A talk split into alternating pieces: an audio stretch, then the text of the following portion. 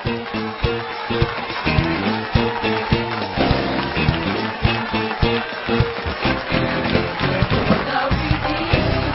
to Worship in the Word with Generations Church of Granbury. You are invited to stay tuned for the next 59 minutes to enjoy some inspiring music from one of Hood County's wonderful congregations, as well as an encouraging message from the Bible. The songs you're about to enjoy are from the Generations Church worship team, led by Pastor Shake Anderson, with the Gen Praise Band, and on special occasions, some great guest musicians.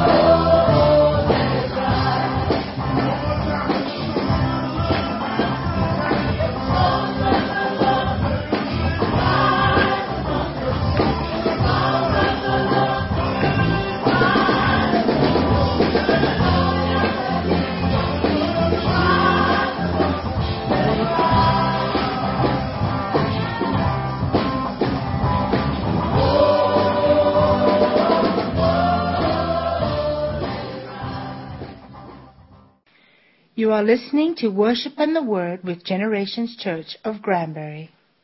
Stay tuned for more inspiring music and a message from the Bible.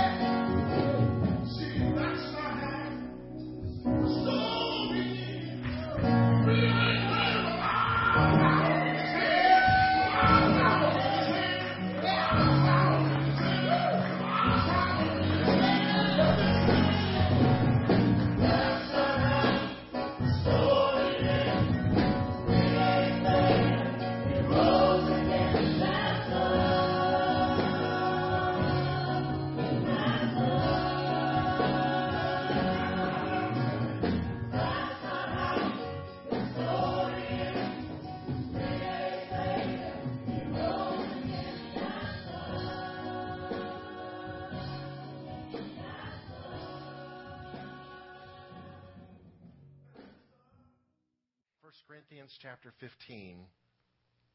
I'd like to read a few verses from this crucial chapter. Moreover, brethren, I declare to you the gospel, or the good news, which I preached to you, which also you received, and in which you stand, by which also you are saved, if you hold fast the word which I preached to you, unless you believed in vain. For I delivered to you first of all that which I also received, that Christ died for our sins according to the Scriptures, and that he was buried, and that he arose again the third day according to the Scriptures, and that he was seen by Cephas, or Peter, then by the twelve. After that he was seen by over five hundred brethren at once of whom the greater part remain to the present. This is during the lifetime of the eyewitnesses.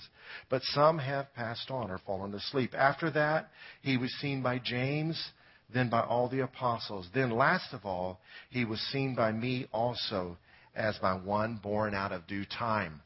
He saw the Lord, the resurrected Christ, which was part of his conversion. Verse 9, For I am the least of the apostles who am not worthy to be called an apostle because I persecuted the church of God. But by the grace of God I am what I am, and his grace toward me was not in vain. But I labored more abundantly than they all. Yet not I, but the grace of God which was with me. Therefore, whether it was I or they, so we preach, and so you believed. Verse 12. Now if Christ is preached that he has been raised from the dead, how do some among you say there is no resurrection of the dead? But if there is no resurrection of the dead, then Christ is not risen. And if Christ has not risen, then our preaching is empty and your faith is also empty. Yes, and we are found false witnesses of God because we have testified to God that He raised up Christ, whom He did not raise up, if in fact the dead do not rise. For if the dead do not rise, then Christ is not risen. And if Christ is not risen, your faith is futile. You are still in your sins then also those who have fallen asleep in Christ have perished. If in this life only we have hope in Christ, we are of all men the most pitiable. But now Christ is risen from the dead and have become the firstfruits of those who have fallen asleep. For since by man came death, by man also came the resurrection of the dead. For as in Adam all die, even so in Christ all shall be made alive. The imagery that the Bible portrays of Jesus fulfilling is he is the last Adam. Adam was created by God, placed in a garden, perfect with eternal life. And Adam sinned and relinquished his authority to the tempter, to the evil one, and death entered the human race. And so all we children of that first man reap the consequences of his actions. Jesus came, the Son of God and the Son of a woman, called himself the Son of Man, but he was not the descendant of Adam through his father, only through his mother. And so sin was not passed down to him, and then he never sinned. When he faced the tempter, he resisted temptation. And he suffered and died, not for his sins, but for ours. And so the good news of the gospel is the last Adam came if one Adam screwed up the human race, one Adam, the same principle applies, can fix us up. Amen? And the exchange happens by faith. I mean, religion was set up all kinds of hoops. Say you have to do this, you have to do this, and you can do those things and think you've earned brownie points with God. Then I'm telling you, no good work would have been worth anything had Jesus not done what he did. So it all goes back to the faith that He gives us, the ability to believe that God showed His mercy to us in His Son in allowing the last Adam to die and bring on the consequences of sin that had been begun by the first Adam. Are you glad that Jesus is risen from the dead? I'd like to speak to you this morning on the relevance of the resurrection. Some people may believe in the resurrection, but it doesn't play out in their life because they don't understand that it's relevant. Others may say they believe in the resurrection, but they kind of doubt it because they're not sure if it's relevant. So I hope to approach this subject today with three things. I believe that the resurrection is relevant because it happened. It still changes lives. And it helps serve cultures. America needs to believe in the resurrection. Amen? The resurrection is relevant because it happened. He was killed by professional executioners. Had he not died, the resurrection would have been meaningless. There's a theory floating around that he actually wasn't dead, but yet he'd been beaten for hours, starved for hours, uh, dehydrated for hours, then hung up on a cross in the hot sun for hours, and in the rain, and in bad weather that was happening. And all that bleeding, and then they pierced his side with a spear, and blood and water flowed out. When that happens, that demonstrates that there's water around the heart shoved the spear up. And so he was killed. They wanted to kill him, and professionals did it. Romans knew how to do it. So not only was he tortured, but he was killed. His enemies intended to end his life, and they intended to end his influence. So they would not allow a fake execution, and certainly not a fake resurrection. So they took great precautions in guarding the tomb, placing a 24 hour watch. So the tomb was guarded, and then, of course, there's the empty tomb with no explanation. To this day, nobody has yet to produce the body. How is it that fearful followers of Jesus, who denied they knew him, they were fearful? How is it that they were transformed? Through witnessing as eyewitnesses of the resurrection of Christ, going into the empty tomb. Yes, Jesus has it going on. And they died, all of them, torturous deaths, except for John, and he was deep fried for a while and lived in exile, and only one of the twelve that died a natural death. What transformed them? What changed them? It was the resurrection. They knew it was the truth.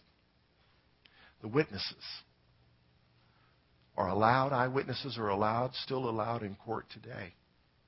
And so, if eyewitnesses are allowed in court today, they're certainly allowed in the historical record. And so we have records of Christ's resurrection. So I believe that it happened. And we see the consequences of the results of its happening in our lives. And of course, history records that it happened. The, the transformation of the Roman Empire. And of course, all kinds of corruption crept into the church during that time, and it was not a good thing. But it still points to the fact of the resurrection. The resurrection helps serve cultures. It helps transform nations. It helped form our nation. Even though our nation's founders were not perfect, they were on their way to being perfect. And the Civil War would never have happened had it not been the Christian faith at work, like Saul, not leaving the people alone until they freed the slaves. Faith in the resurrection creates good citizens. Without faith in the resurrection, what do you have to motivate people to goodness? Shame and blame. You ever watch shows like Jerry Springer? Those are people attempting to bring order into their lives and the lives of others because of all the chaos and the destruction of relationships by shaming people publicly. Just piling the shame on them. God help us as parents not to pile shame on our kids. They need to be corrected, but shame doesn't do anything but hurt us and tempt us to medicate and cover our shame with more stuff that would cause us shame if, if anybody knew about it. And blame, the pointing of the finger. You know, for counselors and all their good intentions, a lot of times all they do is help people shift the blame on it's not your fault to get rid of the shame. They fix the blame. Goes back to the garden. Adam, did you eat of the tree of which I told you not to eat? The woman you gave me gave to me. Woman, did you eat of the tree? The devil made me do it. Blame will not free you from shame, only the blood of Christ and faith in the finished work of Jesus on the cross and the empty tomb frees us from our shame. Now, for a nation to succeed, it must have order. And without the influence of the Christian faith, our country is becoming more and more secular. We're creating more and more laws to regulate the order. Through faith in Christ's resurrection, preceded by his death for our sins, there comes a desire in our hearts as believers to not sin, as well as a genuine sorrow when we become aware that we have sinned, which is not just feeling guilty or shame, but much more than remorse for getting caught. It's a transformation. My pastor says he changes your want tos. This fact blesses nations if people would turn to Christ. If they don't, to establish order and to create a society where it is safe to live, the nation must have laws and must enforce those laws. And so we have a county jail overflowing. Yesterday's Hood County News, our little community, this week's news 17 people were indicted and five people were arrested for felonies. Laws do not change people. You know, we can talk all about rehabilitation in our prisons. It ain't working. Listen to this. I Googled the number of U.S. laws. Every six years, there's a publication printed called the Code of Laws of the United States of America. The one we have now is just right at six years old. It is over 200,000 pages long. We've come a long ways from two stone tablets and Ten Commandments. This is not including our state laws, our county laws, our city codes, as well as our homeowner association standards, not to mention international law.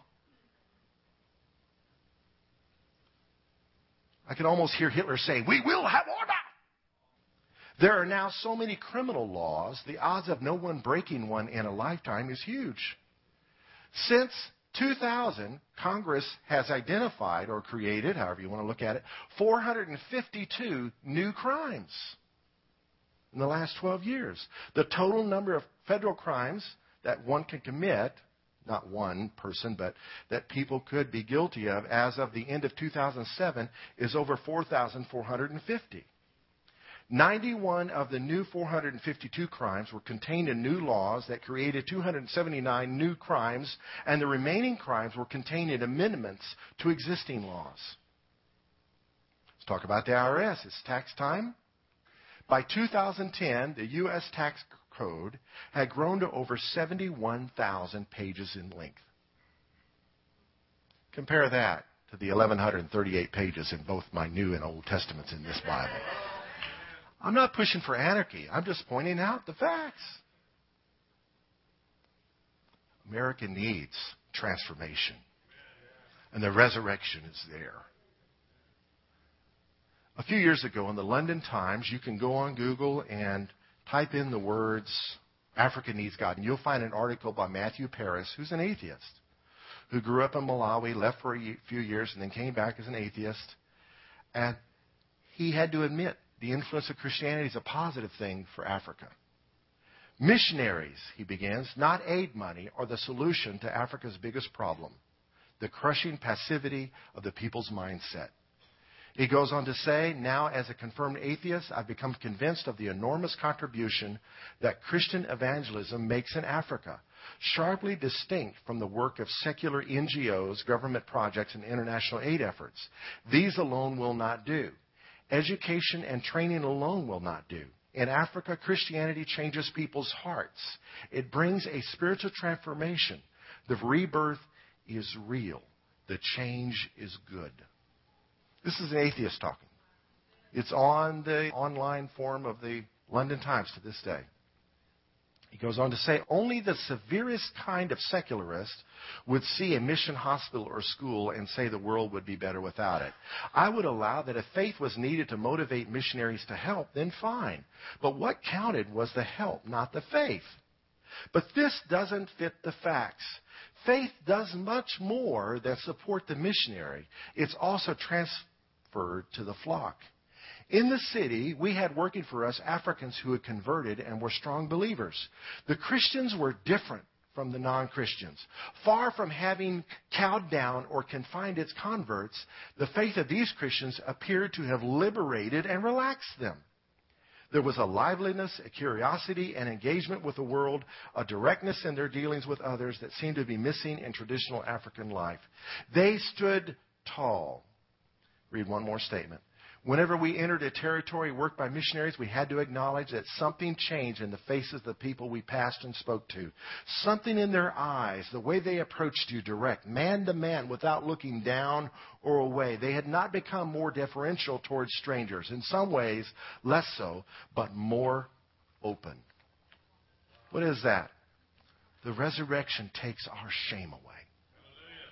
It just does. In America, shame is on the rise. It is. Freedom is in the resurrection. It's good for cultures because it's good for its citizens. It helps serve cultures because of sacrificial work. Because we are free from the burden of our sin, we want to help somebody else be free from theirs. We want to preach the gospel everywhere and when necessary use words. And so a lot of our houses have Christian roots. Going back to an Anglican minister named John Wesley, who started the Methodist movement. Baptist hospitals, Catholic hospitals, going back to Jesus, who told us to heal the sick, care for the broken. When Hurricane Ike hit Houston, my brother in law pastors a church called New Life Fellowship in La Porte, Texas and their church is a disaster relief center. And so the secular organizations, FEMA, National Guard, Red Cross, somebody else, set up headquarters at their church property to help feed and clothe and house hurting people. My brother in law told me, he said, You would not believe how those people fight each other compete with each other for space. They're territorial. They're uncooperative. They're demanding. They're dominating. And it's just a job. They don't really care about the hurting. At least this was his experience. When you confront them, they're unrepentant. He said, total difference from working with other churches to help serve the needs of people. They're loving. They're caring. I think I made the point. Resurrection serves cultures better through the gospel, through changing lives, than any secular institution can. The resurrection serves cultures by inspiring the arts.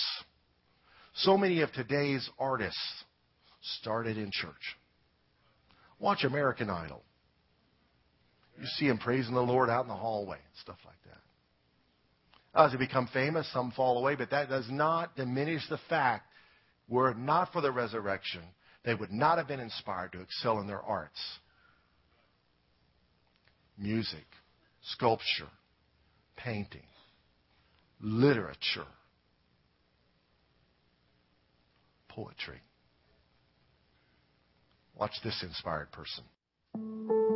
In the beginning was the Word, and the Word was with God. The Word was God. The Word was with God in the beginning. Through him all things were made, and without him nothing was made that has been made. In him was life, and that life was the light of men. The light shines in the darkness, but the darkness did not recognize it. The light shines through the darkness, but the darkness didn't even notice. He came to that which was his own, but his own did not receive him. Even in his own land and among his own people, he wasn't wanted. But to those who believed him, to those who believed in his name, to those who believed he was how he claimed and would do what he said. He gave the right to become children of God. And we have seen his glory, the glory that a one and only Son can only receive from his Father, full of grace and truth. The Word became flesh and made his dwelling among us. The Word became human and lived here on earth among us. And having become human, he stayed human. He humbled himself. He didn't accept any special privileges. He lived a selfless, obedient life to die a selfless, obedient death. And the worst kind of death at that, crucifixion. But it was our sins that did that to him. He was bruised and wounded for everything that we've done wrong. He was wounded for our transgressions, pierced for our iniquities. He did all this just so we could be whole. And God exalted him to the highest place, gave him the name that is above every name, that at the name of Jesus, every knee would bow in heaven and on earth and under the earth. Every tongue confess that Jesus is the master of all.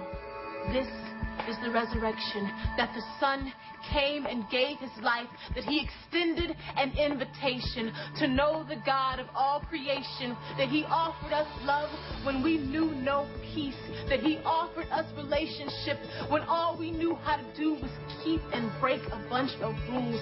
This is the resurrection, that in his death we have come to know life, that we can freely offer our life to him.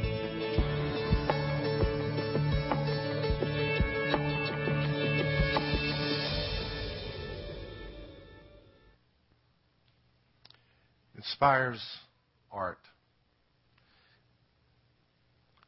A lot of our great music, if you research the roots of that music, you're going back to the church. The musical scale takes you back to Bach, back to the church. The blues and jazz, back to the church. Rock and roll, back to blues and jazz, back to the church. Constructive arts are inspired by the resurrection. Without it, the arts are vulnerable to destructive expression, sadness and sorrow and blasphemy and things that tear down. The resurrection is relevant because it changes lives. It brings us freedom from fear. He is the first fruits of the resurrection. He's the first. Just as Adam was the first sinner, the first man to die, Jesus was the first man to conquer death, to rise from the dead, never to die again. We who fear death are in bondage. But through faith in Christ, there can be freedom from that fear. There's a tremendous difference many times that you can observe between the death of a believer and the death of an unbeliever. A believer knows where she's going, knows where he's headed. Unbeliever may not know. Certain amount of fearfulness, anxiety. And in telling our loved ones goodbye, there is peace in the hearts of the believer who knows where their loved one's going. Others, not so much. At best, they believe they're just no longer going to exist. So when they said goodbye, it really is goodbye. Whereas for believer, it's so long for now. Pain for us in death is for those of us that are left in the wake of our brother or sister's absence. It's not for them. Freedom from the fear of death is freedom from fear. If you consider all your fears, whether it's hydrophobia, claustrophobia, fear of all kinds of things, chase it to its most logical or illogical conclusion it will lead you to death. You're afraid of suffocating. You're afraid of falling. You're afraid of drowning. What happens if you suffocate? Die. What happens if you fall too far? Not the fall that kills you, it's that sudden stop. Death. Fear of drowning. What happens if you drown? You're dead. In Christ can be received freedom from fear. If you have a phobia that just totally demobilizes you, Pursue a relationship with Jesus. Begin to follow Him and say, Lord, I need some freedom in this area. And faith in the resurrection will bring it. I used to be afraid of my shadow. My parents claimed I didn't walk till after I was two. So I hated pain. Took me a long time to ride a bicycle. But through Jesus, we face our fears. He helps us. Freedom from shame. We already made a point on that issue. You may not be happy about your past, but through faith in the resurrection, You get a new beginning. It just happens. You're born again. A change happens in your heart. You can be free. You may have scars from your past, but the shame can be gone. The scars of your past can become your stars of your testimony. Freedom from unforgiveness. This is a tremendous testimony to the unbelieving world. How an atrocity can happen, and yet a work of forgiveness can be done in one's heart that cannot be understood. As a kid, I grew up for four years in Liberia, West Africa. And so I'm very interested in things that happened there. And they had a civil war that went on a long time. And when it finally came to an end, the hearts of the people that survived that thing were broken. And they began turning to Christ by the thousands. Churches are full. And during that civil war, there was a evil man raised by witch doctors named Joshua Milton Blahyi. MTV did a show on his life called The Redemption of General Butt Naked. During the war, witch doctors told him if he was naked, he would not die because people will not shoot a naked man because they don't want to look at him. Well, in Africa, the men don't want to look at him. So he never wore a stitch of clothes during that war. He was one of the guys that recruited children turned them into killing machines, hooked them up on drugs, and terrorized them, killed thousands of people. MTV heard his testimony and did a show on him. My son Zane saw it. I have not yet seen it. But he's a United Pentecostal preacher, pastors a church made up of family members of people that he killed. How is that possible? How is that possible? Were it not for one who paid for our sins.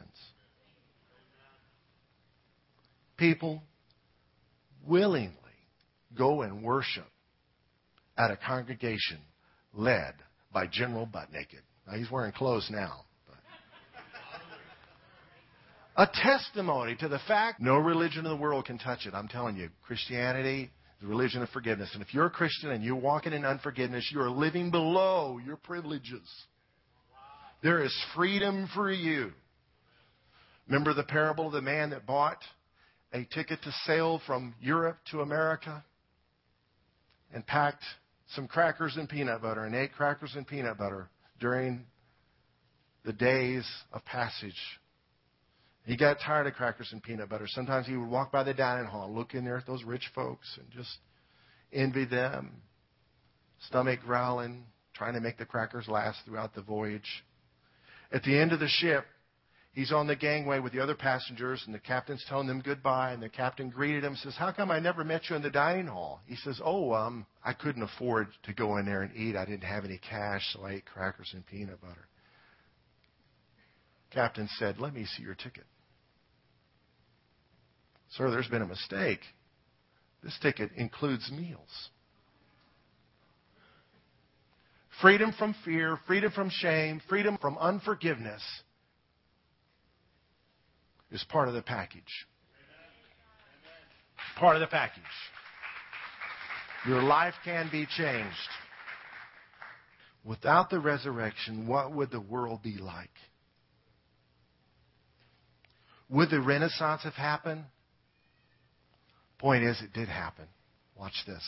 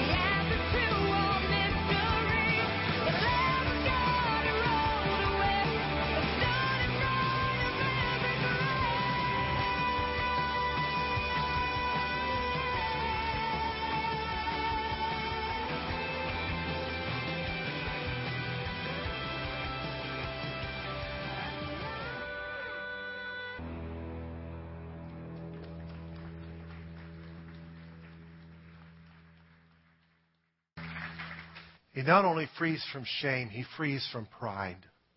Some people are stronger than others. And all they've ever done is succeed in their life. They've never screwed up. Their goodness keeps them from saving faith. I want to tell you the truth today. Our goodness is nothing compared to God's. Paul had shame to deal with, but he also had pride to deal with. He wrote half the New Testament plus. He had the first five books of the Bible memorized word for word in the original language. He accomplished a lot in his life. Started churches. And yet he said, compared to the knowledge of Jesus, all the good that he could be proud of was dung. Just fertilizer. The knowledge of knowing Him is the key to eternal life. This is eternal life, that they may know you, the only true God, Jesus prayed in John 17.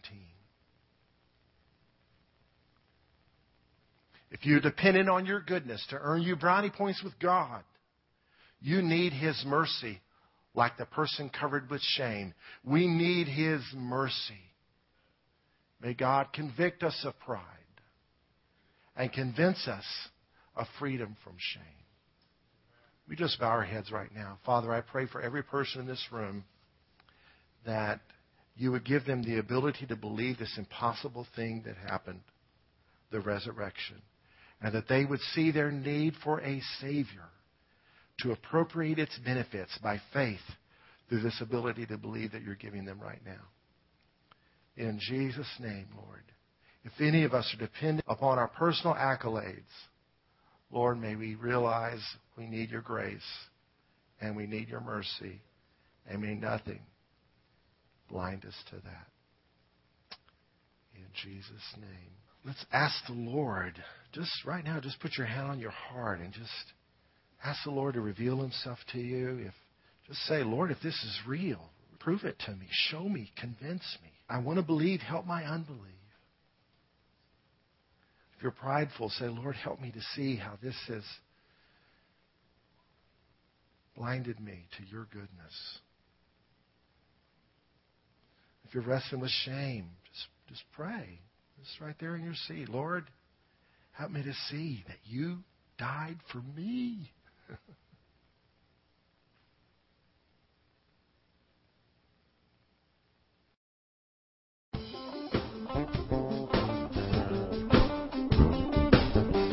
Thank you for tuning in today for Worship and the Word with Generations Church. You may hear our radio broadcast again at the same time and station next week. If you do not have a church congregation to call home and you live near the Granbury area, we would love to invite you to come check us out some Sunday morning at 10 a.m. Our meeting facilities are located at 5718 East Highway 377 on the Fort Worth side of Granbury and our website is at generationschurch.org.